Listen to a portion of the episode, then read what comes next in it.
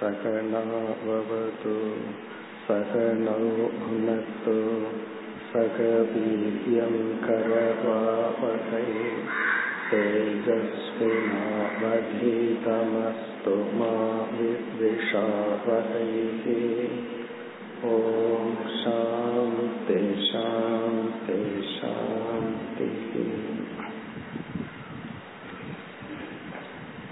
अखण्डं सच्चिदानन्दम् अवाङ्मनसगोचरम्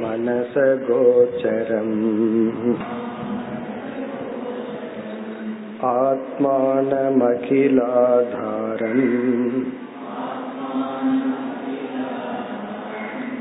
आश्रये भीष्टसिद्धये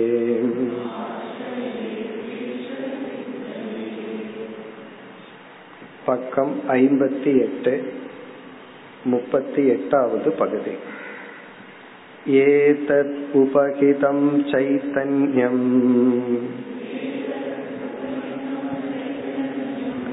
सर्वज्ञत्व सर्वेश्वरत्व सर्वनियन्त्रत्वादिगुणकम् अव्यक्तमन्तर्यामि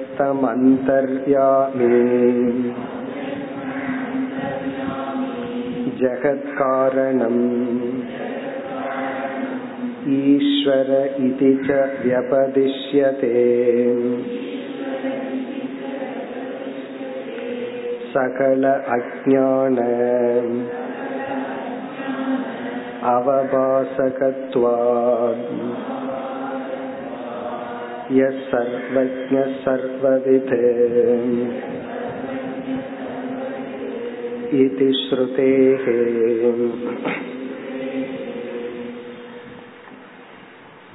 நாம் பார்த்து வருகின்ற இந்த பகுதியில் ஈஸ்வரனுடைய லட்சணம் அமைந்துள்ளது யார் இறைவன் ஈஸ்வரன் என்பவர் யார் என்ற கேள்விக்கு நாம் மிக எளிமையாக ஆரம்ப காலத்தில் கூறுகின்ற பதில் ஜெகத் காரணம்.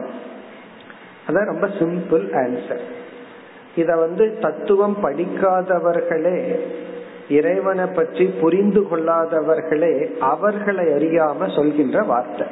எல்லாத்துக்கும் அவர் தான் காரணம் என்று சொல்லி விடுவார்கள் எல்லாம்னா ஜெகத். ஜெகத்னா சர்வம் அல்லது விஸ்வம். இந்த விஸ்வத்துக்கும் ஜெகத்துக்கும் அவர் தான் காரணம். நம்ம வந்து ஈஸ்வரன் யாருன்னு தெரிந்து கொள்ளாமலேயே ஸ்ரத்தையினால அந்த ஈஸ்வரனை நாம மனதில் ஏற்றுக்கொண்டு வழிபடுறோம். ஈஸ்வரனை புரிஞ்சிட்டு வழிபட்டா தான் பலன்னு இல்லை. ஈஸ்வரனை புரிஞ்சுக்காம வழிபட்ட அந்த வழிபாட்டுக்குன்னு ஒரு பலன் இருக்கு. அந்த ஸ்ரத்தைக்குன்னு ஒரு பலன் இருக்கு. இதெல்லாம் கர்ம காண்டத்துல வரும். ஆனா ஞான காண்டத்துல வேதாந்தத்துல அந்த ஈஸ்வரனை புரிஞ்சுக்கிறது தான் இங்க வந்து விசாரம் அல்லது ஞான யோகம். இப்ப பக்தி யோகம் கர்ம யோகத்தில எல்லாம் ஈஸ்வரனை புரிஞ்சுக்கிறத விட ஈஸ்வரனை வழிபடுறது தான் ஈஸ்வரன் மீது உள்ள ஸ்ரத்தைக்கு முக்கியத்துவம் இங்க ஈஸ்வர ஞானத்திற்கு முக்கியத்துவம். ஆகவே நம்ம இப்ப ஈஸ்வரனுடைய தத்துவத்தை பார்த்துட்டு இருக்கிறோம் அடுத்தது ஜீவ தத்துவம். அதற்கு பிறகு இருவருக்குள்ள ஐக்கியம். பிறகு இந்த உலகத்தினுடைய ஸ்டேட்டஸ் என்ன நிலை என்ன? இப்ப அந்த விசாரத்தில் இந்த பகுதியில ஏதத் உபகிதம் சைத்தன்யம் இந்த சமஷ்டி அஜானம் அல்லது சமஷ்டி காரண பிரபஞ்சம் சமஷ்டி அனைத்தும் ஆனா இதெல்லாம் தோன்றவில்லை. தோன்றாத நிலையில் உள்ள அந்த காரண ரூபமாக அல்லது இன்னும் நம்ம குழப்பம் வராம புரிஞ்சுக்கணும்னா பிரம்மன் ஒரு தத்துவம் இருக்கு. அதை சார்ந்து மாயான்னு ஒரு தத்துவம் இருக்கு. இந்த பிரம்மங்கிற தத்துவத்தின் மீது மாயை ஏற்றி வைக்கப்பட்டுள்ளது. அந்த ஏற்றி வைக்கப்பட்டுள்ள மாயையுடன் பிரம்மத்தை பார்க்கும் பொழுது அந்த பிரம்மத்துக்கு ஈஸ்வரன் பேர் வருது அவ்வளவுதான். இந்த சமஷ்டி வெஷ்டி இப்படி எல்லாம் ரொம்ப யோசிக்காம ரொம்ப எளிமையா புரிஞ்சுக்கணும்னா பிரம்மன். அந்த பிரம்மன் யாருன்னு அடுத்தது யோசிக்க ஆரம்பிச்சோம்னா சச்சிதானந்த அத்வயம் பிரம்ம. அது இங்க பாத்துட்டோம் பிறகு அந்த பிரம்மத்தின் மீது மாயைன்னு ஒரு தத்துவம். அந்த மாயைனா என்னன்னா அதுதான் சூக்மமா வெளிப்பட்டு ஸ்தூலமா வெளிப்பட்டு இந்த உலகமா வந்திருக்கு. அந்த மாயை பத்தி தெரிஞ்சுக்கணும்னா நம்ம சென்ற பகுதியில பார்த்தோம். அது மூன்று குணத்துடன் கூடியது. அது சத்துன்னு சொல்ல முடியாது அசத்துன்னு சொல்ல முடியாது. இதெல்லாம் அந்த மாயைக்கான விளக்கங்கள். அந்த விளக்கத்துக்குள்ள போனா தான் என்னமோ புரியாத மாதிரி நமக்கு தோணும். அந்த விளக்கத்தை விட்டுட்டு பார்த்தோம்னா பிரம்மன் ஒரு தத்துவம் மாயான்னு ஒரு தத்துவம். அந்த மாயைங்கிறது அனைத்துக்கும் காரணமா இருக்கிற விளக்க முடியாத ஒரு ஜட தத்துவம். அத அஜானம்னு சொன்னார். ஏத உபகிதம் சைத்தன்யம்னா அந்த மாயையோடு சேர்ந்து அந்த பிரம்மத்தை பார்க்கும் பொழுது அந்த பிரம்மத்துக்கு ஈஸ்வரன் பேர். அந்த ஈஸ்வரனுக்கு என்னென்ன குணங்கள்? அதத்தான் நம்ம பார்த்து முடிச்சோம். சர்வஜத்துவ அனைத்தையும் அறிகின்ற அனைத்தையும் அறிகின்றன இந்த இடத்துல அவர் அனைத்தையும் அறியவில்லை. ஏன்னா அனைத்துமே வரலையே. எதுவுமே வராத இடத்துல அனைத்தையும் அறிபவர்னு சொல்லணும்னா அனைத்தையும் அறியும் சக்தியுடன் கூடியவர். அப்படி அர்த்தம். இப்ப இருள் இருக்கு. டோட்டல் டார்க்னஸ் இருக்கு. எத்தனையோ பொருள்கள் எல்லாம் அங்க இருக்கு. நம்ம கண்ணை திறந்துட்டு இருக்கிறோம். ஒண்ணுமே தெரியல. அந்த இடத்துல நாம் அனைத்தையும் அறியவில்லை. அனைத்தையும் அறியும் சக்தியுடன் கூடியிருக்கிறோம். இப்ப பார்வை அற்றவனுக்கு இருள் இருக்கு. அவனும் தான் கண்ணை விழிச்சிட்டு இருக்கிறான். ஆனா அந்த சக்தி இல்லாம கண்ணை விழிச்சிட்டு இருக்கிறான். நமக்கு வந்து வெளிச்சம்னு ஒண்ணு வந்துட்டா அந்த சக்தி வெளிப்படும். அதே போல சிருஷ்டின்னு ஒண்ணு வந்துட்டா உடனே அந்த ஈஸ்வரனிடம் அனைத்தையும் அறிகின்ற சக்தி வெளிப்படும். இப்பொழுது அப்படிப்பட்ட சக்தி உடையவர் என்று புரிந்து கொள்ள வேண்டும். ஏன்னா அடுத்த கேள்வி திடீர்னு கேட்டா நமக்கே சந்தேகம் வந்துடும் சர்வஜத்துவம் சொல்றீங்களே இங்க ஏது சர்வம்? ஞாதான் இருக்கு அறிகிற சக்தி தானே இருக்கு இங்க ஒண்ணுமே வரலையே. அப்படின்னா இனிமேல் வர என்னெல்லாம் வரப்போகுதோ அனைத்தையும் அறியக்கூடிய சக்தியுடன் இருப்பவர். நம்ம என்ன சொல்லுவோம் சம்டைம் என்னென்னலாம் ஆக போகுதோ தெரியலன்னு சொல்லி பயந்துட்டு இருப்போம் இனி என்னென்னலாம் நடக்குதோ அப்படின்னு நினைச்சிட்டு இருக்கிறோம்ல பகவான் என்னென்னலாம் நடக்க போகுது என்னென்னலாம் உருவாக போகுதோ அனைத்தையும் அறியும் சக்தியுடன் இப்பொழுது இருப்பவர் ஈஸ்வரன். இனி வந்து சர்வேஸ்வரத்துவம். எல்லாத்தையும் ஆழ்கின்ற தன்மை எல்லாத்துக்கும் தலைவனாக இருப்பது நியந்திருத்துவம். எல்லாத்தையும் தன்னுடைய கட்டுக்குள் வைத்துக் கொள்ளுதல் குணாதிகம். இப்படிப்பட்ட குணங்களுடன் கூடியவர். இதுல சிலதுதான் இங்க சொல்ற இனி நம்ம போக போக சேர்த்தி கொள்ளலாம். கர்ம பல தாசா எல்லா ஜீவராசிகளினுடைய கர்ம பலனை கொடுப்பவர். கர்மாத்தியக்ஷக நாம செய்கிற ஒரு ஒவ்வொரு கர்மத்தையும் கண்காணிப்பவர். இப்படி எல்லாம் நம்ம எவ்வளவு வேணாலும் சேர்த்திக்கலாம். பிறகு அவ்வியக்தம். இந்த நேரத்தில் அவர் வெளித்தோற்றத்திற்கு வராதவர். அந்தர்யாமி. அனைத்திலும் ஊடுருவி இருப்பவர். பிறகு நமக்கு தெரிஞ்ச எளிமையான சொல் ஜெகத் காரணம். அனைத்துக்கும் காரணமாக இருப்பவர் ஈஸ்வரக வியபதிஷ்யதே. இவ்விதம் அழைக்கப்படுகிறது லட்சிக்கப்படுகின்றது. சகல அஜான அவபாசகத்வா. எல்லா அஜானங்கள் எல்லா அஜானம்னா வரப்போகின்ற அனைத்தையும் விளக்குவதனால் முழு மாயையே இவர் வந்து உயிர் ஊட்டுவதனால் ஜடமான மாயை உணர்வு வருவதற்கு காரணமாக இருப்பதனால். யக சர்வஜக சர்வவெத் இது ஸ்ருதேகே. முண்டகோபனிஷத்துல வந்து ஈஸ்வரனுக்கு இந்த மாதிரி லட்சணமும் சொல்லப்பட்டுள்ளது. இனி அடுத்த பகுதியில ஈஸ்வரனுடைய வேறு சில லட்சணங்கள் ஈஸ்வரனுடைய உடல். இப்ப நம்ம ஈஸ்வரனையே ரெண்டா பார்க்கலாம். உணர்வு ரூபமான சைத்தன்ய சொரூபம் அந்த சைத்தன்யம் பிரம்மன் தான் பிரம்மனா இருக்கிற சைத்தன்யம் மாயையோடு சேர்த்து பார்க்கும் பொழுது அந்த சைத்தன்யத்துக்கு ஈஸ்வரன் பேரு. பிறகு எந்த மாயையோடு பார்க்கிறமே அந்த உடலை எடுத்து கொண்டால் அந்த ஈஸ்வரனுடைய உடல் எப்படிப்பட்டது? ஏற்கனவே சொன்னதுதான். மீண்டும் ஆசிரியர் அடுத்த பகுதியில் விளக்குகின்றார். அடுத்து முப்பத்தி ஒன்பதாவது பகுதி. ஈஸ்வரஸ்ய இயம் சமஷ்டிகி அகில காரணத்வாத் காரணசரீரம் ஆனந்த பிரச்சுரத்வாத் கோஷவத் आचातकत्वाच्च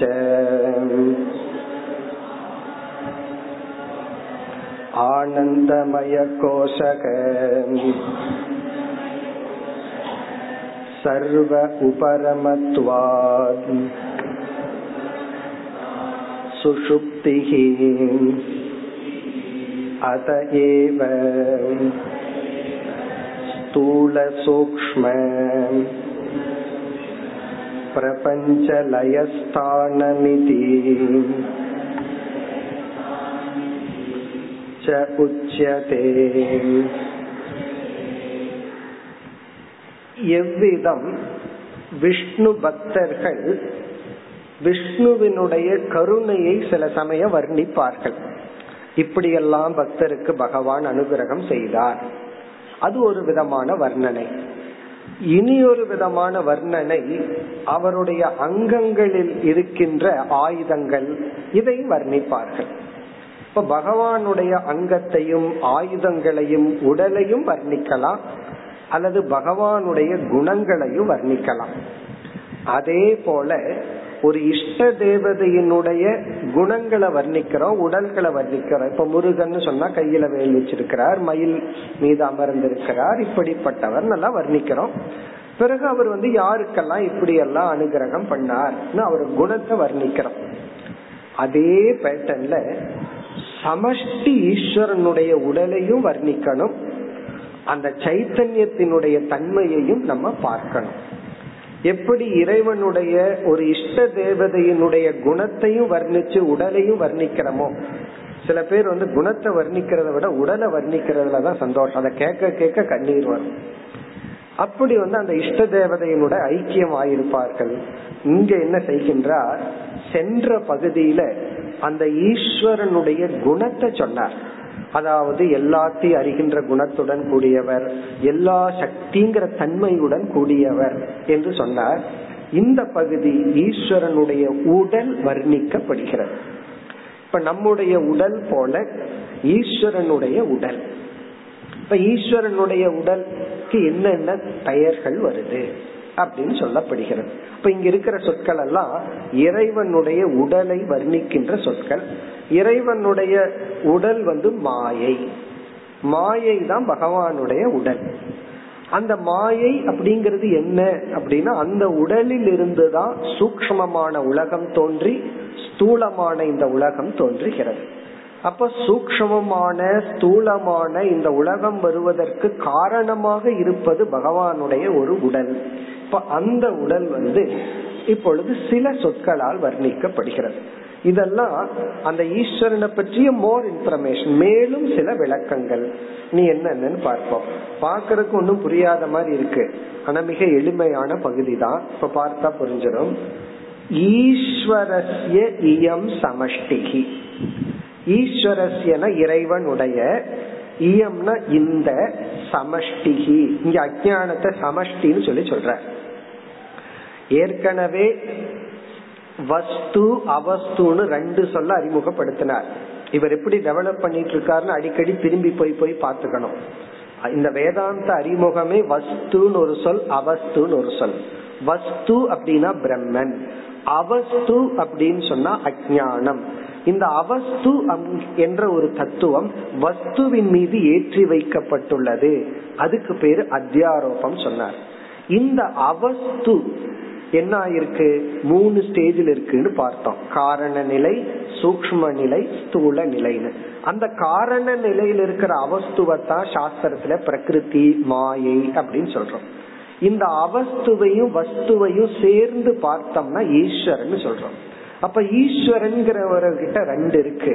ஒன்னு சைத்தன்யம்ங்கிற ஒரு வஸ்து அம்சம் இனி ஒன்னு ஒரு உடல். ஏன்னா அது வழியா பாக்கிறமே அந்த உடலை இப்பொழுது வர்ணிக்கின்றார். அந்த உடல் வழியா பார்க்கும்போது அந்த சைத்தன்யத்திற்கு அனைத்தையும் அறிகின்றவர் எல்லாத்தையும் தன் கட்டுக்குள்ள வச்சிருக்கிறவர். இப்படிப்பட்ட சில லட்சணங்கள் எல்லாம் அந்த சைத்தன்யத்துக்கு கிடைக்குது. அந்த ஈஸ்வரனுக்கு கிடைக்குது. அப்படிப்பட்ட அந்த ஈஸ்வரனுடைய இயம் சமஷ்டிகி இங்க சமஷ்டின்னு சொல்றாரு ஏன்னா அந்த கான்செப்ட அறிமுகப்படுத்திட்டதுனால. ஏற்கனவே சமஷ்டி வெஷ்டிங்கிறத புரிய வச்சுட்டார். ஆகவே இந்த சமஷ்டி என்றால் இந்த அஜானம் இந்த உபாதி எப்படிப்பட்ட தன்மைகள் அதுக்கு என்னென்ன பெயரெல்லாம் கொடுக்கலாம் என்னென்ன லட்சணங்கள் எல்லாம் கொடுக்கலாம் அதை சொல்ற ஒவ்வொன்னா பார்ப்போம். அகில காரணத்துவாத் காரண சரீரம். இவர் கொடுக்கிற முதல் லட்சணம் வந்து காரண சரீரம். காரண சரீரம். அதுக்கு கொடுக்கிற காரணத்தோட கொடுக்கிறார். ஏன் காரண சரீரம்னு பேரு கொடுக்கிறோம். அகில அனைத்துக்கும் காரணத்துவார் காரணமாக இருக்கின்ற காரணத்தினால் காரண சரீரம் என்று அந்த உடல் அழைக்கப்படுகிறது. இப்ப பகவானுடைய உடல் வந்து காரண சரீரம் என்று அழைக்கப்படுகிறது. ஏன்? அந்த காரண உடலிலிருந்து தான் காரண உலகம் வந்துள்ளது. இனிமேல் சொல்ல போறார் நமக்கும் ஸ்தூல உடல் இருக்கு நமக்கு சூக்ம சரீரம் இருக்கு இந்த ஒரு ஸ்தூல உடல் ஒரு சூக்ம சரீரத்துக்கு காரணமா ஒண்ணு இருக்குமே அதையும் காரண சரீரம் சொல்ல போறார். இந்த காரண சரீரம் நம்முடைய சூக்ம சரீரத்துக்கும் அதாவது மனதுக்கும் இந்த உடலுக்கும் காரணம். பகவானுடைய காரண சரீரம் சூக்ம உலகத்துக்கும் ஸ்தூல உலகத்துக்கும் காரணம். அதனாலதான் அகில. அனைத்துக்கும் அகில காரணத்துவார். இனிமேல் படைக்க இருக்கின்ற அனைத்துக்கும் காரணமாக இருக்கின்ற காரணத்தினால் அந்த இறைவனுடைய உடலுக்கு பெயர் காரண சரீரம். இப்ப பகவானோட உடலுக்கு அதே பேர் தான் நம்முடைய உடலுக்கு அதே பேர் தான் எந்த ஒரு ஒரு சின்ன அம்சம் வந்து சூக்ம ஸ்தூல உடலுக்கு காரணமா இருந்ததோ அதுக்கும் காரண சரீரம்னு பேரு. எந்த ஒரு தத்துவம் சூக்மமான உலகத்துக்கும் ஸ்தூலமான உலகத்துக்கும் காரணமோ அதுக்கும் காரண சரீரம்னு பேரு. அப்ப குழப்பம் வந்துடாதோ அப்படின்னு ஒரு கேள்வி வருது. ஏன்னா ரெண்டுக்கும் காரண சரீரம்னா எப்படி புரிஞ்சுக்கிறதுன்னா அதுக்கு தான் இவர் அழகா அறிமுகப்படுத்திட்டாரு. இது சமஷ்டி நம்ம இடத்துக்கு வந்துட்டா அதுக்கு பேரு வியஷ்டி. இது வெஷ்டி காரண சரீரம். ஈஸ்வரன் இடத்துல இருக்கிறது சமஷ்டி காரண சரீரம். அதனாலதான் அந்த வார்த்தையை சொல்றார் இயம் சமஷ்டிகி. இந்த சமஷ்டி டோட்டல் ஆனது அகில காரணத்துவா காரண சரீரம். இனி அதற்கு அடுத்தது வந்து அடுத்த பகுதி. காரண சரீரம். ஆனந்த பிரச்சுரத்துவாத் கோஷவத் ஆச்சாதகத்வாச்ச ஆனந்தமய கோஷக. இப்ப இரண்டாவது பெயர் வந்து ஆனந்தமய கோஷக. அதுக்கு ரெண்டு காரணம் கொடுக்கிறார். ஏன் ஆனந்தமய கோஷம்னு பகவானுடைய உடம்ப அழைக்கிறோம். ஆனந்தமய கோஷக. ஒரே ஒரு பொருள் தான் ஆனா ரெண்டு பெயர் பல பெயர்கள். இனி பார்க்க போற எல்லா சொற்களும் இறைவனுடைய உடலையே குறிக்கின்றது. விதவிதமான ஆங்கிள் விதவிதமான சொற்கள். இப்ப பகவானுடைய உடம்புக்கு என்ன பேர்னா ஆனந்தமய கோஷக. இது உங்களுக்கு எல்லாத்துக்கும் தத்துவ போத மனசுல இருந்தா புரிஞ்சிடும். நம்மளுடைய உடலை மூணா பிரிச்சிருக்கிறோம். காரண சரீரம் சூக்ம சரீரம் ஸ்தூல சரீரம்.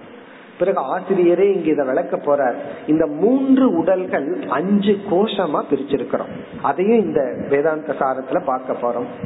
அதுல அஞ்சு உடலா பிரிக்கிறோம். அதுல வந்து அன்னமய கோஷம் ஸ்தூல சரீரம். பிறகு ஆனந்தமய கோஷம் காரண சரீரம். சூக்ம சரீரத்துலதான் மற்ற மூன்று கோஷங்கள் வரப்போகுது. ஆகவே காரண சரீரத்தை ஆனந்தமய கோஷம்னு பிரிக்கிறோம். அதத்தான் இங்க செய்யறார் அந்த ஈஸ்வரனுடைய உடலுக்கு ஆனந்தமய கோஷம் என்றும் பெயர்.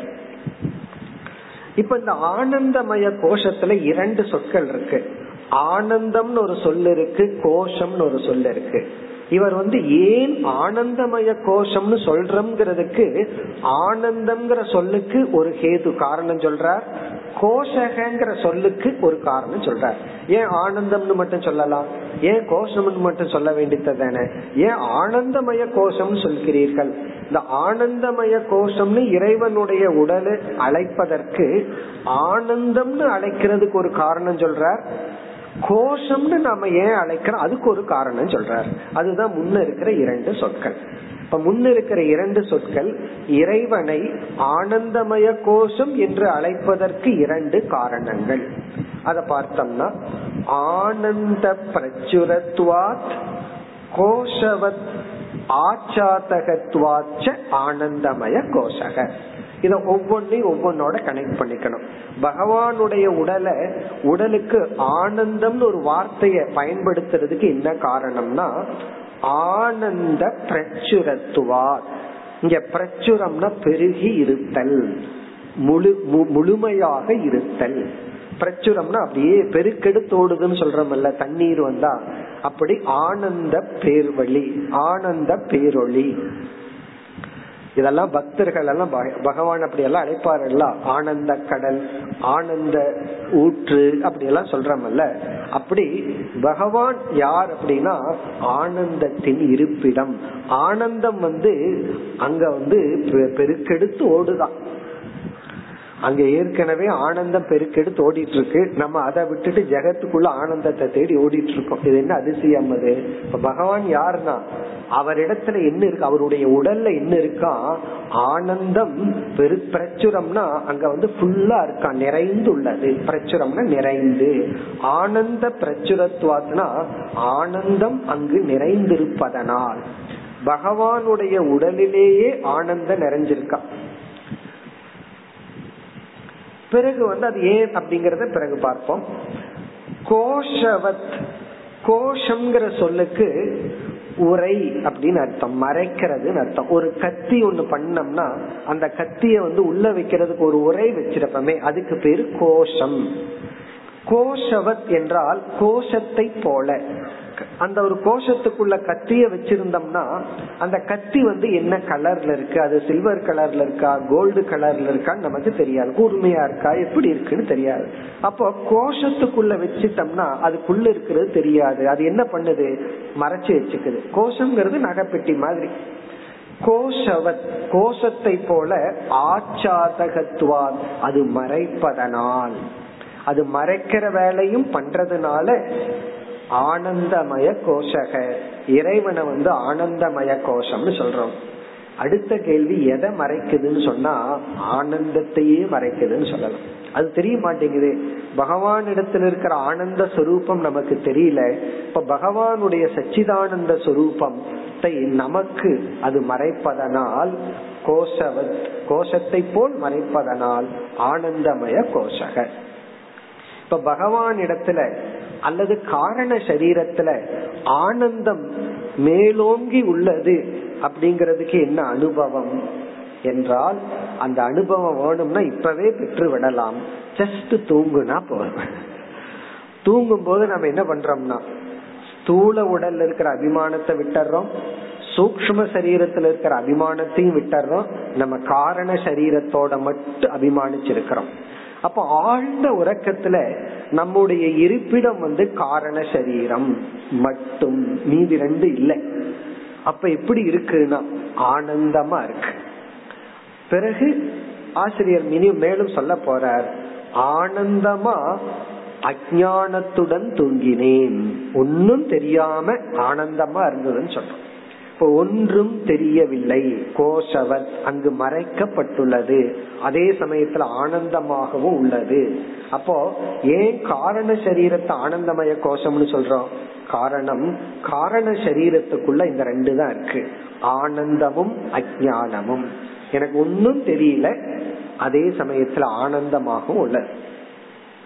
பிறகு வந்து இந்த அஜானம் தொடர்ந்து ஜாகிரத் சொப்பன அவஸ்தை வரும் பொழுது என்ன ஆகுது அஜானம் இருக்கு ஆனந்தத்தை காணும் ஏன் இந்த அஜானம் சும்மா இருந்திருந்தா பரவாயில்ல அஜானம் அத்தியாசத்தை கொடுத்துருச்சு உடனே என்ன ஆச்சுன்னா ஆனந்தம் ஓடி போச்சு அத்தியாசம் வந்த உடனே ஆனந்தத்தை காணும் ஞானம் வந்து அத்தியாசத்தை நீக்கிட்டா அஜானம் போகும் பொழுது ஆனந்தத்தை திரும்பி பெறுகின்றோம் இந்த ஆனந்தத்தை அப்பப்ப போய் டேஸ்ட் பண்ணிட்டு வர்றதுதான் சுஷுப்தி அதனாலதான் பிருகதாரண்யக்கு உபனிஷத்துல சுஷுப்திய மோக்ஷத்துக்கு எக்ஸாம்பிளா சொல்லப்பட்டுள்ள. அதாவது ஒண்ணு நம்ம வந்து உதாரணமா காட்டினா தானே நமக்கு புரியுது. அப்போ ஒரு ஜீவனுக்கு வந்து பகவான் சுசுப்தினே ஒண்ணு வைக்கல அப்படின்னா அவனுக்கு வந்து மோட்சம் எப்படி இருக்குங்கிற எக்ஸாம்பிளே தெரியாது. எக்ஸாம்பிளே இல்லைன்னா அவனால் எப்படி அதை பர்சியூ பண்ண முடியும்? ஆகவே சுசுப்திக்கு போயிட்டு வர்றதுங்கிறது சுசுப்தியில எப்படி அஜானத்துடன் ஆனந்தமா இருந்தேன் அதே போல நான் விழிப்புலையும் ஞானத்துடன் ஆனந்தமா இருக்கணும். இதுதான் மனுஷனுக்கு ஒரு லட்சியம். ஆகவே இந்த இரண்டு வார்த்தைகள் சாதாரண வார்த்தைகள் அல்ல ஆனந்தமய கோஷக. அதனால ரெண்டு கேது கொடுக்கிறார். ஏன் பகவானுடைய உடல ஆனந்தம்னு சொல்றோம்? அது அங்க ஆனந்தம் இருக்கு. ஆனந்த பிரச்சுரத்துவா பிறகு வந்து ஏன் கோஷகங்கிற வார்த்தையை பயன்படுத்துறோம்? என்றால் கோஷவத் ஆச்சாதகம். ஆச்சாதகம்னா கவரிங் கோஷவத் என்றால் கோஷத்தை போல மறைக்கும் உரையை போல ஆச்சாதகத்வாத் இந்த துவாத்ங்கிறது காரணத்தை குறிக்குது. இந்த காரணத்தினால் கோஷவத் ஆச்சாகத்தகத்வாத் ஆனந்தமய கோஷக. இப்ப பகவானுடைய உடம்புக்கு ரெண்டு பேர் வந்தாச்சு. ஒன்று வந்து காரண சரீரம் இனி ஒன்னு வந்து ஆனந்தமய கோஷக. யாரு ஈஸ்வரனுடைய உடலுக்கு? இதே ரெண்டு லட்சணம் நம்மளுடைய உடலுக்கும் வரப்போகுது. நம்மளுடைய ஸ்தூல உடலுக்கும் சூக்ம உடலுக்கும் காரணமா ஒரு உடல் இருக்கே. அதுக்கும் ஆசிரியர் இதே ரெண்டு லட்சணத்தை சொல்ல போறார். அந்த உடலுக்கும் காரண சரீரம்னு பேரு. ஆனா இந்த சூக்ம சரீரம் இந்த ஸ்தூல சரீரத்துக்கு காரண சரீரம். இறைவனுடைய காரண சரீரம் அனைத்துக்கும். பிறகு இறைவன் வந்து காரண சரீரத்தை அனைத்து ஜீவராசிகளுக்கும் பகவான் வந்து தன்னை மறைச்சிருக்கிறார். தான் யாருன்னு தெரியாமல் இருக்கிறார். அதனால ஆனந்தமய கோஷக. இனி அடுத்த சொல். சர்வ உபரமத்துவாத் சுஷுப்திகி மூன்றாவது சொல் சுஷுப்திகி இந்த சொல்லும் பகவானுடைய உடலை வர்ணிக்கின்ற சொல். சர்வ உபரமத்துவா சுஷுப்திகி இந்த இடத்துல பொதுவா சுஷுப்திங்கிற வார்த்தைய நாம் ஒரு அவஸ்தைக்கு பயன்படுத்தி பழகி இருக்கிறோம் சொப்பன அவஸ்தா சுசுப்தி அவஸ்தா ஜாகிரத் அவஸ்தான்னு. ஆனா இந்த இடத்துல சுஷுப்திங்கிற வார்த்தை அவஸ்தையை குறிக்கவில்லை. இல்ல டெக்னிக்கலா யூஸ் பண்றார். நம்ம ஏற்கனவே இவர் அந்த மாதிரி நமக்கு பழக்கப்படுத்திட்டார். அஜானம்னு ஒரு சொல்ல இவருடைய டிக்ஷனரியில் ஒரு அர்த்தத்தை கொடுத்து பயன்படுத்தி இருக்காரோ அதே போல சுஷுப்திங்கிற சொல்லுக்கு ஒரு புது அர்த்தம். அது என்ன அர்த்தம்? அது விளக்கமே கொடுக்கிறார். சர்வ உபரமத்துவார் சுஷுப்திகி சர்வ உபரமம்னா அனைத்தும் ஒடுங்கும் இடம். உபரமம்னா விலகுதல். நம்ம வந்து கடைசியா எங்க போய் அமர்ந்துடுறோம் நம்ம போய் அமரும் இடம். உபரமத்துவா நம்ம காலையில வீட்டுல இருந்து வெளியே போறோம். ஊரெல்லாம் சுத்தி ஆபீஸ் எல்லாம் சுத்திட்டு கடைசியில எங்க வர்றோம்னா எல்லாத்தையும் விட்டுட்டு கடைசியில வீட்டுக்கு வர்றோம்ல அந்த வீட்டை சுசுப்தின்னு சொல்லலாம். அது வீடு மாதிரி இருந்து அங்க வந்து தூக்கம் வந்தா. சில பேர் வந்து ஆபீஸே வீடா மாத்தி அங்க தூக்கிட்டு இருப்பார்கள். ஏன்னா அங்கதான் அவங்களால ரிலாக்ஸ் பண்ண முடியும். அப்படி இல்லாம வீடு வீடா இருந்து அங்க வந்து தூக்கம் வர்ற மாதிரி ஒரு வீடு இருந்தா அந்த வீட்டுக்கு என்னன்னு சொல்லலாம். சுசுப்தின்னு சொல்லலாம். என்ன உபரமம்? எல்லாத்தையும் இருந்து விலகி கடைசியில நம்ம யதாஸ்தானத்துக்கு வர்றோம். பிறகு காலையில மறுபடியும் வெளியே போறோம். ஊரெல்லாம் சுத்திட்டு கடைசியில மறுபடியும் நம்ம எங்க வந்து ஒடுங்கி ஆக்கணும். எல்லாமே எந்த இடத்துல வந்து ஒடுங்கி ஆக்கணும்? படைக்கப்பட்ட ஸ்தூல உலகமும் படைக்கப்பட்ட சூக்ம உலகமும் ஒடுங்கி இருக்க வேண்டிய இடம் வந்து காரண சரீரம். அது ஈஸ்வரனுடைய உடல். அதனாலதான் ஒருத்தனுக்கு வந்து பிரளயமே வந்தாலும் அது மோட்சம் அல்லன்னு சொல்றோம். பகவான் வந்து எத்தனையோ வருஷம் சிருஷ்டி எல்லாம் பண்ணி எவ்வளவு வருஷம் சிருஷ்டி இருந்ததோ அவ்வளவு வருஷம் நான் பேசாம இருக்கிறேன்னு முடிவு பண்ண என்ன ஆகும்? எல்லா ஜீவராசிகளினுடைய கர்ம வினைகள் காரண சரீரம் பகவானுக்குள்ள ஒடுங்கி அப்படியே இருக்கும். பிறகு மீண்டும் சிருஷ்டி வரும்போது அதே ஜீவராசிகள் அதே கர்ம வினையுடன் பிறப்பார்கள். அதனால சுசுப்திகி சர்வ உபரமத்வா சர்வம்னா ஸ்தூல சூக்ம படைக்கப்பட்ட ஸ்தூல சூக்ம அனைத்தும் ஒடுங்குவதனால் பிறகு இதே சுசுப்திய மீண்டும் விளக்குகின்றார். அதையேவ அதனால்தான். இதை ஏன் சுசுப்தின்னு சொல்றோம்னா அதனால்தான் ஸ்தூல சூக்ம பிரபஞ்ச லயஸ்தானம் இதிச்ச உச்சதே. இந்த சுஷுப்திங்கிறதையே இனியொரு சொல்லுல விளக்கிறார். ஆசிரியர் சுஷுப்தின்னு எழுதின உடனே இங்க சதானந்தருக்கு ஒரு சந்தேகம் வந்தாச்சு. நம்மளே குழப்ப கூடாது ஆகவே இந்த சுசுப்திய கொஞ்சம் நம்மளே விளக்கி விடலாம் அப்படின்னு சொல்லி விளக்கிறார். ஸ்தூல ஸ்தூலமான நம்ம பார்த்து அனுபவிக்க கூடிய சூக்ம சூக்மமான பிரபஞ்சத்தினுடைய லயஸ்தானம். இந்த லயஸ்தானம்ங்கிறது நமக்கு புரிஞ்சிருது. லயம்னா லயம் அடைகின்ற இருப்பிடம் ஒடுங்குகின்ற இருப்பிடம். இப்ப இந்த சொல் வந்து சுசுப்திய விளக்கிற சொல். நான் சுஷுப்தின்னு சொன்னது வந்து லயஸ்தானம். ஒடுங்கும் இடம். இதீச்ச உச்சதே என்று சொல்லப்படுகிறது. இதீச்ச உச்சதே.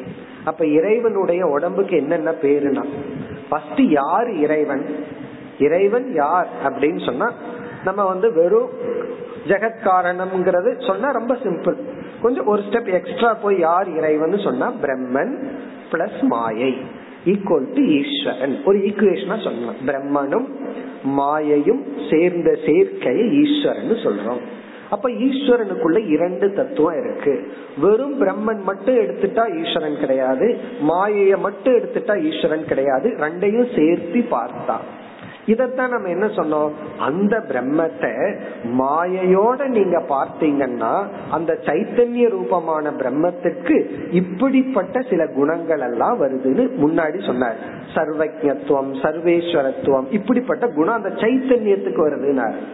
சரி நான் எதன் மூலமா பார்த்தா அந்த ஈஸ்வரனுக்கு அப்படி வருதுன்னு சொல்றீங்களா அதையவே பாக்குறேன்னு வச்சுக்கோமே. இப்ப கண்ணாடி மூலமா உலகத்தை பாக்கிறோம் அதனால உலகம் ஒரு மாதிரி தெரியுது. கண்ணாடியே பார்த்தா அந்த கண்ணாடி எப்படி இருக்கு? அப்படி அந்த உடல் எப்படி? அதத்தான் இங்க விளக்குனார். அந்த உடலை காரண சரீரம்னு சொல்றோம். ஆனந்தமய கோஷம்னு சொல்றோம். சுஷுப்தின்னு சொல்றோம். சுஷுப்திங்கிறத லயஸ்தானம்னு புரிஞ்சுக்கணும். என்று வந்து இறைவனை பற்றிய அறிவை நமக்கு கொடுத்துட்டார். இப்ப இவ்வளவு நேரம் என்ன படிச்சிருக்கிறோம்?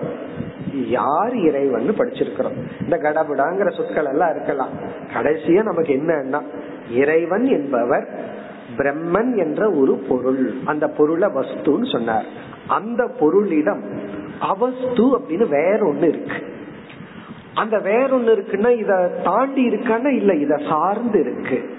அது வந்து ஒரு விவஸ்தையற்றதா இருக்கு. அது மித்தியாவா இருக்கு. அத அவஸ்துன்னு சொல்றோம். அதுதான் அனைத்துக்கும் காரணமா இருக்கு. அதுக்குள்ள போய் பார்த்தோம்னா மூணு குணத்துடன் உடையது இப்படி எல்லாம் எத்தனையோ வந்துட்டு போகட்டும். இந்த ரெண்டு தத்துவம் சேர்ந்து பார்த்தா ஈஸ்வரன். இனி ஆசிரியருடைய கடமை என்ன? இனிமேல் என்ன செய்ய போறார்? அப்படியே பேரலா ஜீவனை சொல்ல போறார். இப்ப இத்துடன் ஈஸ்வரனை பற்றிய தற்காலிகமான ஒரு விசாரத்தை நிறுத்துறாரு. இனிமேல் என்ன பண்ண போறார்? இதற்கு நிகரா ஒரு ஜீவனை அறிமுகப்படுத்துவார். பிறகு ரெண்டு பேர்த்தையும் இப்பவே ஐக்கியப்படுத்துவார். பிறகு அடுத்த ஸ்டெப்புக்கு போவார். பிறகு ஜீவன் ஈஸ்வரன் அறிமுகப்படுத்துவார் ஜீவன் அறிமுகப்படுத்துவார் ஐக்கியப்படுத்துவார். இப்படியே டெவலப் பண்ணிட்டு போறார். அப்ப இந்த பகுதியுடன் நம்ம வந்து ஈஸ்வர விசாரத்தை தற்காலிகமாக நிறுத்தி வைக்கிறோம். இனி அடுத்த விசாரம் யாருன்னா நம்மையை பற்றியது. ஜீவனை பற்றியதுன்னா உடனே நம்ம எங்க மேல பாத்திரக்கூடாது யாரோ ஜீவனை பத்தி பேசுறாங்களேன்னு நம்மைய பற்றி பகவான் பேச போறார். இவ்வளவு நேரம் ஈஸ்வரனை பற்றி பேசினார். இனிமேல் அடுத்த பகுதியில ஜீவர்களாகிய நம்மை நமக்கு அறிமுகப்படுத்த போறார். அதுதான் அடுத்த பகுதியில் ஆரம்பம் ஆகின்றது நாற்பதாவது. யதா வனஸ்ய व्यष्टि अभिप्रायेण वृक्षाः इति अनेकत्वव्यपदेशः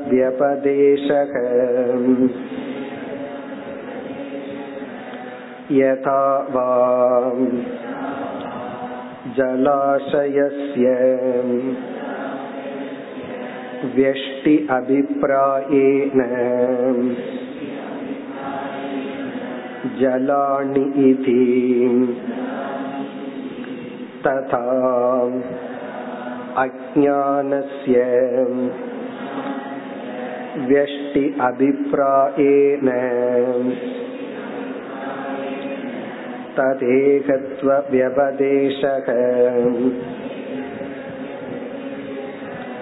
इन्द्रो मायाभिः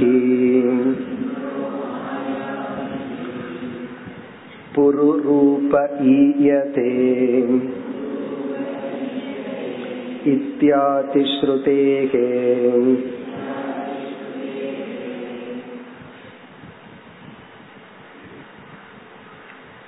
ஏற்கனவே சமஷ்டி வெஷ்டிங்கிற கான்செப்ட அறிமுகப்படுத்தினார் அத அதோட இப்ப வெஷ்டிக்கு போறார். சமஷ்டிய சொல்லிட்டு வெஷ்டிக்கு போறார். நம்ம அதுக்கு ஞாபகம் இருக்கு எளிமையான கருத்து தான். எல்லா மரங்களையும் சேர்ந்து பார்த்தோம்னா வனம் அப்படின்னு சொல்றோம். ஒரு பொருளாக சொல்றோம். ஒவ்வொரு மரத்தையும் தனியா பார்த்தோம்னா மரங்கள் அப்படின்னு சொல்றோம். எல்லா மரங்களையும் சேர்ந்து வனம் அப்படின்னு ஒன்னா சொல்றோம். இந்த வனம்ங்கிற ஒரு தத்துவத்தை ஒவ்வொரு மரமா பார்த்தா மரங்கள் அப்படின்னு சொல்றோம். இப்ப நம்ம இடத்துல இருக்கிறது ஒரே ஒரு தத்துவம் தான் மரங்களினுடைய கூட்டம் தான் இந்த மரங்களினுடைய கூட்டத்தை நம்ம ரெண்டு கோணத்துல பார்க்கலாம். வனம் அப்படின்னு எல்லாத்தையும் சேர்த்து பாத்திரலாம். இல்ல இண்டிவிஜுவலா மரங்கள் அப்படின்னு பார்க்கலாம். இந்த மரங்களினுடைய கூட்டத்தை சேர்த்தி பார்த்துதான் வனம்ங்கிற கான்செப்ட்ல இவ்வளவு நேரம் ஈஸ்வரனை பத்தி சொல்லிட்டு வந்தார். இப்ப வந்து அதே வனத்தை வெஷ்டிங்கிற அபிப்பிராயத்துல தனித்தன்மைங்கிற அபிப்பிராயத்துல பார்த்தோம்னா மரங்கள்னு பாக்கிறோம் இனி அந்த அறிமுகப்படுத்தி அப்படி இப்ப நம்ம இத புரிஞ்சுக்கணும்னா நம்ம எப்படி புரிஞ்சுக்கணும்? சிருஷ்டி இல்லாத காலத்துக்கு போனா புரிஞ்சுக்கிறது கஷ்டம். இப்ப வந்து சிருஷ்டி எல்லாம் தோன்றி இப்ப நம்ம இருக்கிறோம்னு வச்சுக்கோமே. நம்ம எல்லாம் இருக்கிறோம். நமக்குள்ள வந்து இவனுடைய உடல் வேறு என்னுடைய உடல் வேறுங்கிற அனுபவம் இருக்கு. அது எப்படி அனுபவம்னா எனக்கு பசிக்கும் போது அவருக்கு பசிக்கல அவர் சாப்பிடும் போது என்னுடைய வயிறு நிறையல. அப்ப நம்ம இண்டிவிஜுவலை ஃபீல் பண்றோம். நான் ஒரு தனி மனிதன் இனி ஒரு தனி மனிதன் அனுபவிக்கிறோம். பிறகு எனக்குன்னு ஒரு ஸ்தூல உடல் இருக்கு எனக்குன்னு ஒரு மனசு இருக்கு. எனக்குன்னு ஸ்தூல உடல் இருந்தா எனக்குன்னு ஒரு தனிப்பட்ட மனம் அந்த உடல் இனி ஒருத்தருக்கு இல்ல அந்த மனம் இனி ஒருத்தருக்கு இல்ல அப்போ இந்த உடல் இந்த மனதுக்கு காரணமா ஒரு உடல் இருக்கணும். அது காரண சரீரம். இப்ப இந்த உடலுக்கும் மனதுக்கும் காரணமா இருக்கிறது காரண சரீரம். இப்படி எத்தனை ஜீவராசிகள் இருக்காங்களோ அத்தனை காரண சரீரம் இருக்கு. அப்படி அறிமுகப்படுத்தி இப்படி ஸ்தூல சூக்ம காரண சரீரத்துடன் கூடி ஒருத்தன் இருக்கிறான். ஆனா இந்த காரண சரீரம் இருக்கே அதுவும் ஜடம்தான். ஸ்தூல உட உடலும் சூக்ம உடலும் ஜடம்தான். எந்த ஒரு சைத்தன்யம் காரண சரீரத்தை விளக்கி கொண்டு அந்த காரண சரீரத்துக்கு உணர்வூட்டுமோ அப்படி ஒரு சைத்தன்யம் இருக்குன்னு இந்த உடலை இந்த காரண சரீரத்தை விளக்குகின்ற சைத்தன்யத்தை அறிமுகப்படுத்த போறார். இந்த காரண சரீரத்தை அறிமுகப்படுத்த போறார். அப்ப இனிமேல் நம்ம பார்க்க போறது எப்படி பிரம்மன் அப்படின்னு ஒரு தத்துவமும் மாயைங்கிற தத்துவம் இருந்ததோ அதே போல இந்த உடலுக்கு பிரகாசப்படுத்துற அந்த சைத்தன்யத்தை ஆத்மா அப்படின்னு சொல்றோம். அந்த ஆத்மா எந்த ஒரு காரண சரீரத்தை விளக்குதோ அந்த காரண சரீரம் அப்படி பல காரண சரீரங்கள் உள்ளது. இதை அறிமுகப்படுத்த போற இந்த எக்ஸாம்பிளோட இந்த உதாகரணத்தை ஞாபகப்படுத்திட்டு சொல்ற. இப்ப முதல் பகுதியெல்லாம் ரொம்ப எளிமையானது. யதா வனஸ்ய. எப்படி இவ்விதம் வனசியனா ஒரு காடு வனத்தினுடைய வெஷ்டி அபிப்பிராயேன. இங்க அபிப்பிராயம் தான் இருக்கிற பொருள் ஒண்ணுதான். ஒரு காட்டு காட்டினுடைய வெஷ்டி அபிப்பிராயம்னா அந்த வனத்தை தனித்தனி மரங்களாக வெஷ்டியாக பிரித்து பார்க்கும் பொழுது விரக்ஷாகா இது அநேகத்துவ வியபதேசக. மரங்கள் என்று பலவாக துவைதமாக நாம் விவகரிக்கின்றோமோ பேசுகின்றோமோ உணர்கின்றோமோ. விரக்ஷாகா என்றால் மரங்கள் என்று அநேகத்துவம். இதுதான் முக்கியம் அநேகத்துவம். ஏன்னா நம்ம சொல்லும் போது என்ன சொல்றோம்? நாம் எல்லாம் நீங்க எல்லாம் நான் எல்லாம் அவர்கள் எல்லாம் அப்படின்னு நம்ம பிரிச்சிடுறோம் அது மட்டுமல்ல மனிதர்கள் மிருகங்கள் அப்படின்னு எல்லாம் பிரிச்சிடறோம் நம்ம. அநேகத்துவ விபதேசக. இப்ப வந்து ஒரே ஒரு வனத்தை தனியா பார்க்கிற அபிப்பிராயத்துல பார்க்கும் பொழுது பலவாக நம்ம விபதேசம் பண்றோமோ? பிறகு இனி ஒரு எக்ஸாம்பிள் இந்த தண்ணீரையும் சொல்லி சொன்னார். தண்ணீர் தேக்கங்கள் இருக்கு. சேர்ந்தும் பார்க்கலாம். அல்லது பல அலைகள் சேர்ந்து பார்த்தா கடல். அத சொல்றார். யதாவா அல்லது இரண்டாவது எக்ஸாம்பிள் ஜலாசயசிய பெரும் தேக்க அதாவது தேங்கி இருக்கின்ற அந்த நீர் பெருக்கை வெஷ்டி அபிப்பிராயன. ரொம்ப பக்கத்துல போய் பார்த்தா ஆங்காங்கு தண்ணி இருக்கிறது போல ஜலானி தண்ணீர்கள் என்று சொல்வது போல. ஆக்சுவலி தண்ணீர் சிங்குலரே கிடையாது. ஆப்பகங்கிறது ஒரு ஆக்சுவலி ப்ளூரல் தான். இருந்தாலும் ஜலம்ங்கிறது சிங்குலர் டியூவல் எல்லாம் இருக்கு. ஏன்னா ரெண்டு டம்ளர் தண்ணி கொண்டு வா மூணு டம்ளர் தண்ணி கொண்டு வான்னு அந்த தண்ணீரையே ஒரு உபாதியில சொல்லி நம்ம வந்து ஒன்று பலன்னு சொல்றோமே. ஆகவே தண்ணீர் நீர்கள் நீர் நீர் தேக்கங்கள் அப்படின்னு சொல்வது போல இந்த ரெண்டு எக்ஸாம்பிள் தான். இனி அப்படியே வர்றார். அஜானசிய இந்த அஜானத்துக்கு மாயைக்கு வெஷ்டி அபிப்பிராயேன அதை நாம் வெஷ்டி அபிப்பிராயமாக பார்த்தால். இதை எப்ப நம்ம புரிஞ்சுக்க முடியும்னா நம்ம இப்ப இருக்கிற ஸ்டேட்ல இருந்து பார்த்தா தான் புரிஞ்சுக்க முடியும். ஏன்னா நமக்குள்ள ஒரு இண்டிவிஜுவாலிட்டி இருக்கு டிஃபரன்ஸ் இருக்கத்தான் இருக்கு. அந்த அபிப்பா பார்க்கும்போது தது அநேகத்துவ வெபதேசக. ஏகத்துவம் அல்ல அநேகத்துவ வெபதேசக. அதை அநேகமாக ஏகம்னா ஒண்ணு அநேகம்னா பல பலவாக நாம் குறிப்பிடுகின்றோம். அதாவது இந்த பகுதியில வந்து நம் அவங்கவுங்களுக்கு இருக்கிற காரண சரீரத்தை அறிமுகப்படுத்துறார். இப்ப என்ன பண்ண போறார் இதுல இருந்து அப்படின்னா நம்ம இங்க எத்தனை பேர் இருக்கிறோமோ அத்தனை பேர்த்துக்கும் தனித்தனி உடல் இருக்கு. அதுல சந்தேகமே கிடையாது. பிறகு வந்து தனித்தனி மனசு இருக்கு. தனித்தனியில வேறு வேறுபட்ட மனசு இருக்கு. அதுல சந்தேகம் இல்ல. இந்த ரெண்டுலயும் சந்தேகம் இல்லைன்னா கண்டிப்பா இதுக்கு காரணமா இருக்கிற காரண சரீரம் வேறுபட்டு தான் இருக்கணும். ஒரே காரண சரீரமா இருந்தா எப்படி வேறுபட்ட மனம் வேறுபட்ட உடல் வர முடியும்? ஆகவே நம்முடைய காரண சரீரங்களும் வேறாகத்தான் இருக்கு.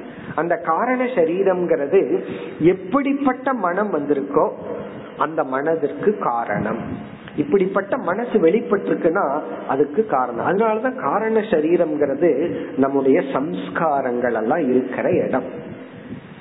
மனோ தத்துவத்துல சைக்காலஜில ஒரு குழந்தை அஞ்சு வருஷம் வளர்ற வரைக்கும் அந்த குழந்தைக்கு கிடைக்கிற அனுபவங்கள் எல்லாம் அத வந்து ஸ்கிரிப்ட் அப்படின்னு சொல்லுவாங்க. ஸ்கிரிப்ட்னா அது அப்படியே எழுதப்படுதான் அந்த ஒரு நாலஞ்சு வயசு வரைக்கும். அது பாக்குறது பேசுறது அம்மா அப்பா என்ன பேசிக்கிறாங்க? நம்ம நினைச்சிட்டு இருக்கிறோம் குழந்தைக்கு தெரியாம திட்டம் போட்டு மத்தவங்களை ஏமாத்திட்டு இருக்கிறோம் ஊர்வம்பு பேசிட்டு இருக்கிறதெல்லாம் குழந்தைக்கு தெரியாதுன்னு. அது தெரியாம அந்த லாஜிக் தெரியாது. அந்த அனுபவம் எல்லாம் ஸ்கிரிப்டா எழுதப்பட்டுதான் அதுதான் அவங்களுடைய வர்ற பர்சனாலிட்டி வரப்போற சூக்ம சரீரமா மாறப்போகுது. அது எங்கிருந்து மாறப்போகுது? இந்த குழந்தைக்கு இப்படி ஒரு சம்ஸ்காரத்தை கொடுத்ததுனால இப்படி ஒரு மனதோட அது வெளி வருது. அது எந்த இடத்துல அது எழுதப்படுது? அதான் காரண சரீரம். அததான் சம்ஸ்காரம் வாசனைகள் அப்படின்னு நம்ம சொல்றோம். அப்போ தனிப்பட்ட ஒவ்வொரு மனிதனுக்கு ஒரு தனிப்பட்ட காரண சரீரம் இருக்கு. அந்த காரண சரீரத்துலதான் அனுபவங்கள் பதிகின்றன. அதுலதான் நம்மளுடைய பாப புண்ணியங்கள் எல்லாம் இருக்கு. அதன் அடிப்படையில தான் நமக்கு மனசு கிடைக்குது. பார்த்தோம்னா ஒரே குடும்பம் ஒரே பெற்றோர்கள் ரெண்டு பையனோ மூணு பசங்களோ பெண்களோ இருந்தா ஒவ்வொருத்தருக்கும் ஒவ்வொரு கேரக்டர் ஏன் அப்படி வருதுன்னா ஒவ்வொருத்தருக்கும் ஒவ்வொரு இன்ட்ரெஸ்ட் ஒருத்தருக்கு ஸ்போர்ட்ஸ்ல இன்ட்ரெஸ்ட் இனி ஒருத்தருக்கு புக்ல இன்ட்ரெஸ்ட் ஒருத்தருக்கு ஒவ்வொரு இன்ட்ரெஸ்ட் ஏன் அப்படி வருது? பிறகு ஒவ்வொருத்தருக்கும் ஒவ்வொரு குணம். ஒருத்தருக்கு தாராள குணம் இருக்கு ஒருத்தருக்கு அது இருக்காது. ஒருத்தர் அமைதியா இருப்பாங்க ஒருத்தர் பேசிட்டே இருப்பாங்க. ஏன் இப்படி வருதுன்னா இதுக்கு காரணம் ஒரே அம்மா அப்பா தான். ஏன்னா அம்மா அப்பாங்கிறது காரண சரீரத்தை கொடுத்தவங்க சூக்ம சரீரத்தையும் கொடுத்தவங்க ஸ்தூல உடலை கொடுத்தவங்க அவ்வளவுதான். இது ஒரே சூழ்நிலையா இருந்தாலும் அந்த காரண சரீரத்துல வேற்றுமை இருப்பதனால். இதெல்லாம் நம்ம எதற்கு சொல்றோம்னா நம்ம ஒவ்வொருத்தருக்கும் தனி தனி காரண சரீரம் உள்ளது. அந்த காரண சரீரத்தை தான் இப்ப அறிமுகப்படுத்துறாரு.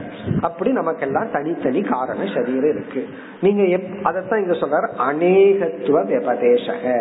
அநேகம்ங்கிற அனுபவம் இருக்கு ரெஃபரன்ஸ் இருக்கு பேச்சு இருக்கு உண்மை இருக்கு. ஏன் அப்படின்னா அது வந்து இப்ப நம்ம வெஷ்டியா பாக்குறதுனால. இதையெல்லாம் நம்ம சேர்ந்து பார்த்தோம்னா அது ஈஸ்வரனுடைய உடல்.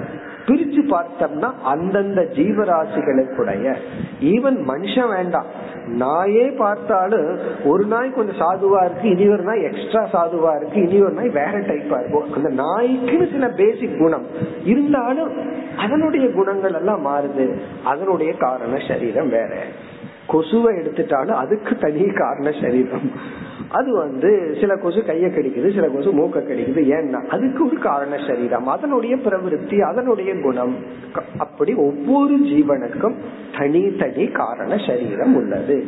இனி இதுக்கு வந்து உபனிஷத்திலிருந்து கொட்டேஷன் கொடுக்கிறார். இந்திரக இந்திரகங்கிற சொல்லுக்கு ஈஸ்வரன் அர்த்தம் இந்த இடத்துல. இந்திர தேவன் பொருள் அல்ல ஈஸ்வரன் மாயாபிகி. தன்னுடைய மாயா சக்தியின் மூலமாக புரு ரூபக. இங்க புருங்கிற சொல்லுக்கு பல பகு என்று பொருள். பகு ரூபக ஈயதே மாறுகின்றார். இறைவன் தன்னுடைய மாயா சக்தியினால் பலவாக மாறுகின்றார். ஈஸ்வரன் மாயாபிகி தன்னுடைய மாயா சக்தியின் துணை கொண்டு புரு ரூபக பகு ரூபக ஈயதே பிரதிபத்தியதே. அவர் பல ரூபங்களை எடுத்துக் கொள்கின்றார் பலவாக ஆகின்றார். சிருஷ்டின்னு சொன்னாவே டைவர்ஷன் பிரிவு தான் சிருஷ்டி வேற்றுமை தான் சிருஷ்டி. அப்போ அந்த இறைவன் வந்து தன்னுடைய மாயா சக்தியில பலவாக ஆகிறார். அதாவது வந்து இப்போ பிரம்மன் ஒன்னு இருக்கு மாயைன்னு ஒன்னு இருக்கு. அந்த மாயையே எப்படிப்பட்ட தன்மையுடைய மாயைனா சமஷ்டியாகவும் வெஷ்டியாகவும் பார்க்கக்கூடிய மாயையா இருக்கு. அப்படி பிரிஞ்சு வெஷ்டியா இருக்கு. இப்ப வனம் அப்படின்னா அது எப்படிப்பட்ட வனம்? அந்த வனம் அப்படிங்கறது வந்து தனியா பார்க்கலாம். மரமாகவும் பார்க்கலாம். சேர்ந்தும் பார்க்கிற மாதிரி இருக்கிறதுக்கு பேர் தான் வனம். அதே போல மாயை அதுவே தனக்குள்ள வெஷ்டியும் சமஷ்டியும் வச்சிருக்கு. அப்படிப்பட்ட அந்த மாயையினுடைய வெஷ்டியை இப்பொழுது பார்க்கிறோம். இனி அடுத்த பகுதியெல்லாம் என்ன பண்ண போற? அங்க ஈஸ்வரன் அந்தர்யாமின்னு ஒரு சொல்ல சொன்னார். அந்த அந்தர்யாமிங்கிற ஈஸ்வரன் யார் அப்படின்னு சொன்னா பிரம்மனும் அதாவது சைத்தன்ய தத்துவமும் நித்தியமான வஸ்துவும் பிளஸ் சமஷ்டி மாயையும் சமஷ்டியும்.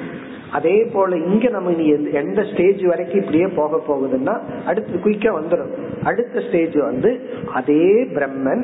ஆனா இந்த இடத்துக்கு வரும்போது பிரம்மன்கிற வார்த்தையை பயன்படுத்தாம அதே வஸ்து தான் அதே வஸ்து சைத்தன்ய சொரூபம் தான் அந்த சைத்தன்ய சொரூபம் ஒரு காரண சரீரத்தை மட்டும் விளக்குது. ஒரு காரண சரீரத்தை மட்டும் ஆதாரமா கொண்டுள்ளது. அந்த சைத்தன்யத்தின் மேல ஒரு காரண சரீரம் மட்டும் ஏற்றி வைக்கப்பட்டுள்ளது. இந்த இரண்டையும் சேர்ந்தா தான் ஜீவன் சொல்றோம். இந்த ஜீவனுக்கு ஒரு பேர் கொடுக்க போற இனி வந்து என்ன செய்ய போறார்? இந்த ஒரு காரண சரீரத்தை விளக்க போறார். அங்க எப்படி சைத்தன்யத்தை விளக்கிட்டு இறைவனுடைய உடலை விளக்குனாரோ அதே போல இங்க இனி காரண சரீரத்தை விளக்க போறார். வெஷ்டி காரண சரீரத்தை இனிமேல் அவர் விளக்க போகின்றார். அடுத்த பகுதி. அத்த வியஸ்த சமஸ்த व्यापित्वेन व्यष्टिसमष्टिता व्यपदेशः ஒரு சின்ன எளிமையான பாயிண்ட சொல்ற இந்த இடத்துல வந்து இருக்கிறதே ஒரே ஒரு மாயை அந்த மாயைய நீங்க ஏன் பிரிச்செல்லாம் பேசுறீங்க அல்லது இருக்கிறதே ஒரே ஒரு சைத்தன்யம். அந்த சைத்தன்யத்தை ஏன் பிரம்மன் ஆத்மா இப்படி எல்லாம் சொல்றீங்க? அப்படின்னா அதுக்கு பதில் சொல்றார் ஒரே ஒரு மாயை தான் அந்த ஒரே மாயைய முழுமையா அந்த மாயைக்கு ஆதாரமா இருந்தா அந்த சைத்தன்யத்துக்கு ஒரு பேரு. அந்த மாயையினுடைய ஒரு சின்ன போர்ஷனுக்கு ஆதாரமா இருந்தா அந்த சைத்தன்யத்துக்கு ஒரு பேரு. பேரு தான் வித்தியாசமே தவிர வஸ்துவில வித்தியாசம் இல்லை அப்படின்னு சொல்லி சொல்ற இதெல்லாம் நம்ம பார்க்கிற விதத்துலதான் வேற்றுமை அப்படின்னு சொல்றார். அத்த இங்கு வியஸ்த சமஸ்த அபிப்பிராயேன வியஸ்த சமஸ்த வியாபித்வேன வியாபினா வியாபிச்சிருக்கிறது அல்லது ஆதாரமா இருக்கிறது.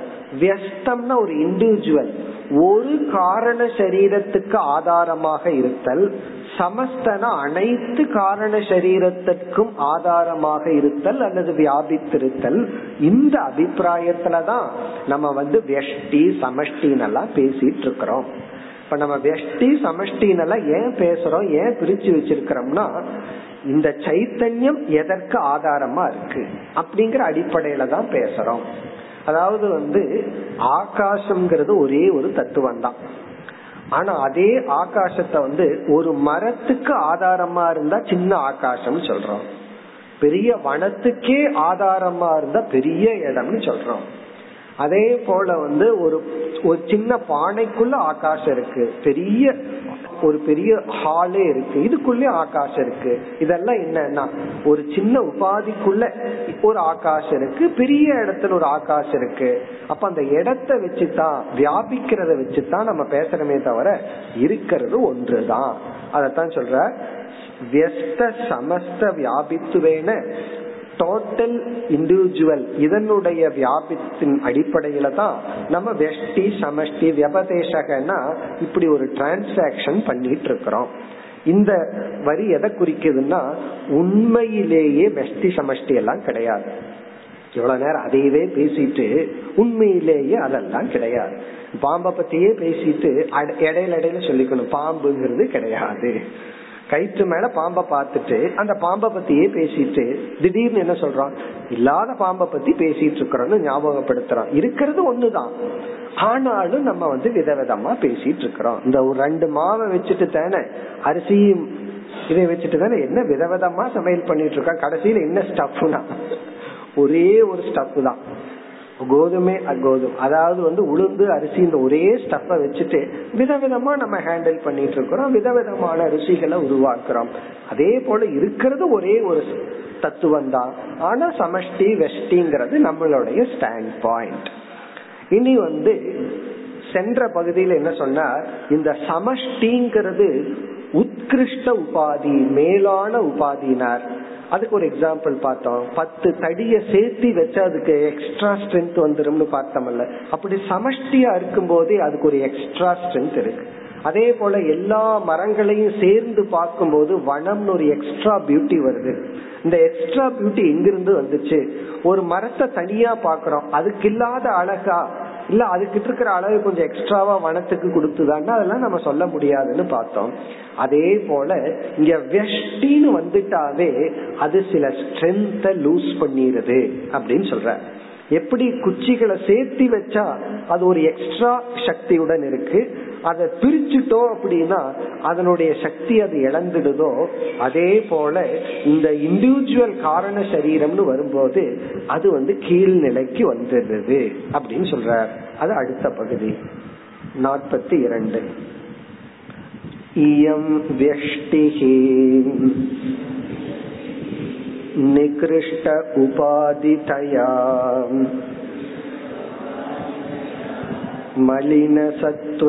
मलिनसत्त्वप्रधानाम् இயம் வெஷ்டிகி இதுக்கு முன்னாடி இயம் சமஷ்டிகின்னு பார்த்தோமே அதே பேட்டர்ன்ல எடுத்துட்டு போறார் இயம் வெஷ்டிகி இப்ப நம்ம வந்துடணும் ஈஸ்வரன் இப்ப மறந்துடுவோம் இப்ப நம்ம தான் இருக்கிறோம் இப்ப நம்ம ஒவ்வொருத்தருக்கு ஒரு காரண உடல் இருக்கு. இந்த காரண உடலானது இப்ப நமக்கு இருக்கிற ஸ்தூல உடல் இன்னும் வரல இனிமேல் வரப்போகுது. நமக்கு இருக்கிற மனசும் இனிமேல் வரப்போகுது. பின்னாடி பாத்துக்குவோம் இந்த ரெண்டும் வர்றதுக்கு காரணமாக ஒரு காரண உடல் இருக்கே அத பத்தி இப்ப சொல்ற இந்த வெஷ்டிகி இயம் வெஷ்டிகி நிகிருஷ்ட உபாதி தயா கீழான உபாதியாக இருக்கின்ற காரணத்தினால். கீழ்மை அடைந்த உபாதியாக இருக்கின்ற காரணத்தினால். நிகிருஷ்டம்னா லோவர் கீழான. அதுக்கு எக்ஸ்ட்ரா குளோ கிடையாதுன்னு சொல்ற. சமஷ்டியா இருக்கும்போது எப்படி இருந்ததோ அது இல்லை. ஒரு வீட்டுல நாலு அண்ணன் தம்பிங்க சேர்ந்து இருந்தா அது எப்படி இருக்கும்? நவகிரக மாதிரி ஒவ்வொருத்தரும் ஒவ்வொரு பக்கம் திரும்பி இருந்தா அப்படி அது எப்படி இருக்கும்? அதே போல இங்கெல்லாம் பிரிஞ்சாச்சு. ஆகவே நிகிருஷ்டம். அந்த சக்தி போயாச்சு. நிகிருஷ்ட உபாதிதயா மலின சத்துவ பிரதானா. இங்க மலின சத்துவம். அது வந்து உத்தமமான சத்துவம். இது வந்து மலின சத்துவம். சத்துவம் வந்து போயிடுது. நம்ம எப்படி பியூட்டி குறைஞ்சு போச்சுன்னு சொல்றோம். வனத்தை பாக்குற பியூட்டி மரத்தை பார்க்கும் போது இல்லைன்னு சொல்றது போல இங்க வந்து சத்துவம் அப்படிங்கறது மலினமாயிடுது. அப்படின்னு என்ன அர்த்தம்? சத்துவம் மலினமான உடனே தமசு ரஜசு மேல வந்ததுனால இந்த ஜீவனுக்கு காரண சரீரத்தோட இருந்து சூக்ம சரீரம் வரும் பொழுது அவன் அஜானத்தோடயே வர்றான். ஆனா ஈஸ்வரன் சூக்ம சரீரம் ஸ்தூல உடல் வரும்போது அவர் ஞானத்தோடயே வர்றார். அதுதான் வித்தியாசம். இப்ப ஈஸ்வரன் வந்து மாயையிலிருந்து இந்த உலகத்தை படைச்சிட்டு வரும்போதே அவர் தன்னை யாருன்னு மறந்துக்காம அப்படியே வந்துட்டு இருக்கார் நம்ம வந்து வெஷ்டின்னு வந்த உடனே காரண சரீரத்திலேயே நம்மை நாம் மறந்து விட்டோம். நம்மளுடைய ஒரிஜினல் ப்ராப்பர்ட்டி என்னன்னா அஜானம் தான் அஜானத்துடன் பிறந்து அஜானத்துடனேயே இங்க அஜானம்னா நம்மை பற்றி. நாம் யாருங்கிற அஜானத்தை பற்றி அந்த அஜானத்துடனேயே சூக்ம சரீரத்தை ஸ்தூல சரீரத்தை எடுக்க போகிறோம். ஆகவே மலின சத்துவ பிரதானா. மலின சத்துவம் அப்படின்னு சொன்னா இந்த ஜீவனுடைய காரண சரீரம் அவனுடைய சைத்தன்யத்தை அவனுக்கே மறைக்கின்றது. நமக்கே தெரியாம இருக்கு அப்படின்னு சொல்லி சொல்ற இனி அடுத்த பகுதியில் என்ன செய்ய போற அப்படின்னா எப்படி ஈஸ்வரனை பத்தி சொல்லும் பொழுது ஈஸ்வரனுடைய சைத்தன்யத்தை விளக்குனார். சர்வஜத்துவ சர்வேஸ்வரத்துவன்னு சொன்னார். அதே போல ஈஸ்வரனுடைய உடலை விளக்குனார். இனி என்ன பண்ண போறார்? ஜீவனுடைய அந்த சைத்தன்யத்தை விளக்க போறார். ஜீவனுடைய உடலை விளக்க போறார். அந்த ஜீவனுடைய சைத்தன்யத்தை விளக்கும் பொழுது அவன்தான் ஜீவன். அவனுக்கு ஆசிரியர் இனிமேல் கொடுக்க போற பெயர் வந்து பிராஜ்யக அப்படின்னு ஒரு பெயர் கொடுக்க போற. பிராஜ்யகன்னு பெயர் கொடுக்க போற. அதாவது வந்து ஜீவன் ஈஸ்வரன்ங்கிறது காமன் டேர்ம் அந்த ஈஸ்வரன் அப்படிங்கிறது பொதுவானவர். அந்த ஈஸ்வரன் மாயையோடு பார்த்தா அந்தர்யாமின்னு பேர் வருது. ஜீவனை வந்து காரண சரீரத்துடன் மட்டும் சேர்ந்து பார்த்தா பிராக்யன் அப்படின்னு பேர் வருது அப்போ அந்தர்யாமி பிராக்யன் அப்படின்னு ரெண்டு பேர் யாருக்கு? ஜீவனுக்கு பிராக்யன் ஒரு பேரு ஈஸ்வரனுக்கு அந்தர்யாமின்னு ஒரு பேர். எப்ப ஈஸ்வரனுக்கு பிராக்யன் அந்தர்யாமின்னு பேரு? எப்பொழுது அந்த ஈஸ்வரனை காரண பிரபஞ்சத்தோட மட்டும் பார்த்தோம்னா அவருக்கு அந்தர்யாமின்னு பேரு. அதே ஈஸ்வரனை வந்து வெஷ்டியா பார்த்து காரண சரீரத்தோட பார்க்கும் பொழுது அந்த ஜீவன்கிற நிலைக்கு வந்துடுறான் அந்த ஜீவனுக்கு பிராஜ்யன்னு பேரு இப்படி அறிமுகப்படுத்துவார். அப்போ ஈஸ்வரன் அறிமுகப்படுத்தி பிராஜ்யன் அறிமுகப்படுத்தி பிறகு என்ன செய்ய போறார்? அந்தர்யாமியும் பிராஜ்யனும் ஒண்ணுதான் இங்கேயே ஐக்கியப்படுத்துவார். பிறகு உங்களுக்கே தெரியும் சாஸ்திரம் படிச்சிருப்பீங்க. அடுத்தது வந்து தைஜசன் ஹிரண்ய கர்ப்பன் அறிமுகப்படுத்துவார் ஐக்கியப்படுத்துவார். பிறகு விராட் விஸ்வன் அறிமுகப்படுத்துவார் ஐக்கியப்படுத்துவார். இந்த ஐக்கியம் முடிஞ்சுடனே வேதாந்தம் முடிஞ்சாச்சு. ஆனா புரிஞ்ச மாதிரி இருக்கேன்னா அதனாலதான் அஷ்டாங்க யோகத்தை எடுத்துக்க போறாரு. இப்படி ஐக்கியப்படுத்திட்டு எப்படி வாக்கியம் நமக்கு அறிவை கொடுக்குதுன்னு சொல்லிட்டு உடனே பதஞ்சலியினுடைய எட்டு யோகங்களை எல்லாம் விளக்கி பிறகு ஞான பலனை சொல்லி முடிக்க போற. அப்ப நமக்கு எது வரைக்கும் இந்த விசாரம் தொடரும்னா பிராக்யன்லிருந்து தைஜசன் விராட் வரைக்கும். இந்த காரண நிலையில் இருக்கும்போது ஏதோ தூக்கத்திலிருந்து படிக்கிற மாதிரி தோணும். இனி அடுத்தது சிருஷ்டி வரப்போகுது. சிருஷ்டி வந்தா நமக்கு எல்லாமே புரிஞ்சிடும். ஓகே என்னென்னலாம் சிருஷ்டி வருது? பிறகு சூக்ம சிருஷ்டி ஸ்தூல சிருஷ்டி இப்படியே டெவலப் பண்ண போறார். மேலும் அடுத்த வகுப்பில் பார்ப்போம். ॐ पूर्णमदः पूर्णमिदं पूर्णात् पूर्णमुदच्यते पूर्णस्य पूर्णमादाय पूर्णमेवावशिष्यते